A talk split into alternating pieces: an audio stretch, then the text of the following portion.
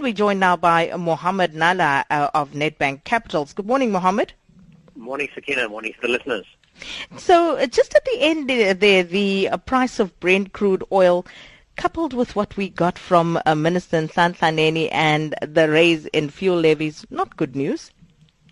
Unfortunately not. I mean, Sakina, this is going to mean that consumers are going to have to tighten their belts regardless.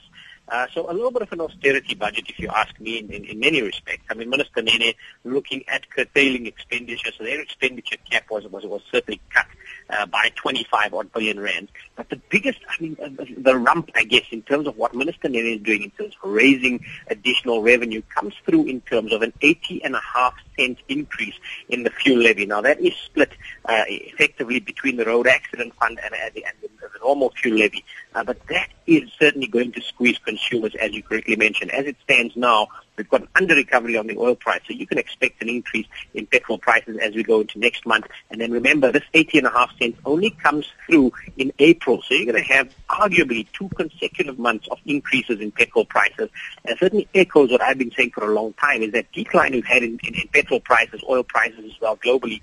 Uh, it's nice, you get it, but it's transient. It comes and it goes very quickly. And so I was certainly advocating instead of spending the windfall to try and repay your debt, repay your balance sheet. Uh, unfortunately, as I mentioned, you know, we've, we've not only got that, but then also the, the usual increases in terms of sin taxes. I mean, lots of smokers and drinkers out there, I'm sure, amongst our, our listeners. Uh, I must, however, say that the increases in sin taxes this year were reasonably more modest than they were the year before, uh, other than cigarettes, cigarettes increasing by 82 cents versus 68 cents last year. Everything else increasing by a, a smaller increment with regards to the sin taxes component specifically. Mm. The minister also said that the infrastructure challenge goes beyond energy constraints. Now, uh, there, has been a lot of focus on Eskom, but what does he actually mean by that? So, I mean, South Africa as a country, we've got massive challenges, and I'll be the first to tell you that they're not insurmountable.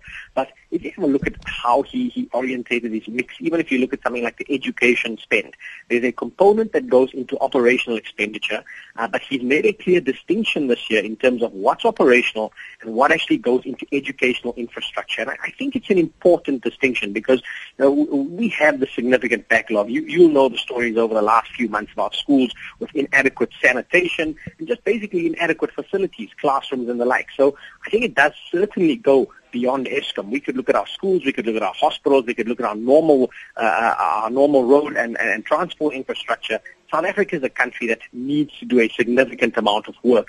And that is why Minister Nene had this tightrope to walk, because he's got an imperative to spend a lot of money to get this economy onto the next phase, but he's got to do that within the constraints of what the market will carry. And what did you make of uh, Minister Nene's plans on small business, Mohammed? So yeah, I would argue he could have done a little bit more, but I'll take any good news when, when I can get it. I mean, uh, some relief with regards to businesses where the turnover is at a million rand or lower effectively for the year. Now, I wouldn't categorize that as small businesses. Those really come into the, the kind of micro enterprises because remember it's a turnover number. But effectively what he's doing there is that you, you, you've got a tax exemption that comes through for businesses below 330 or 1,000 rand and above that up to a million rand, they've decreased the maximum rate from 6% down to 3%. They're also going to be boosting the number of uh, advisors that they have sitting in the, the, the SARS rep offices to try and help small businesses uh, understand the, the, how their taxes work and so forth. So in that respect, you know, I think maybe some positivity. Uh, I would argue the minister could have done a lot more uh, just in aggregate across uh, across the budget. One last other point, I guess, on revenue that we haven't spoken about has been transfer duties.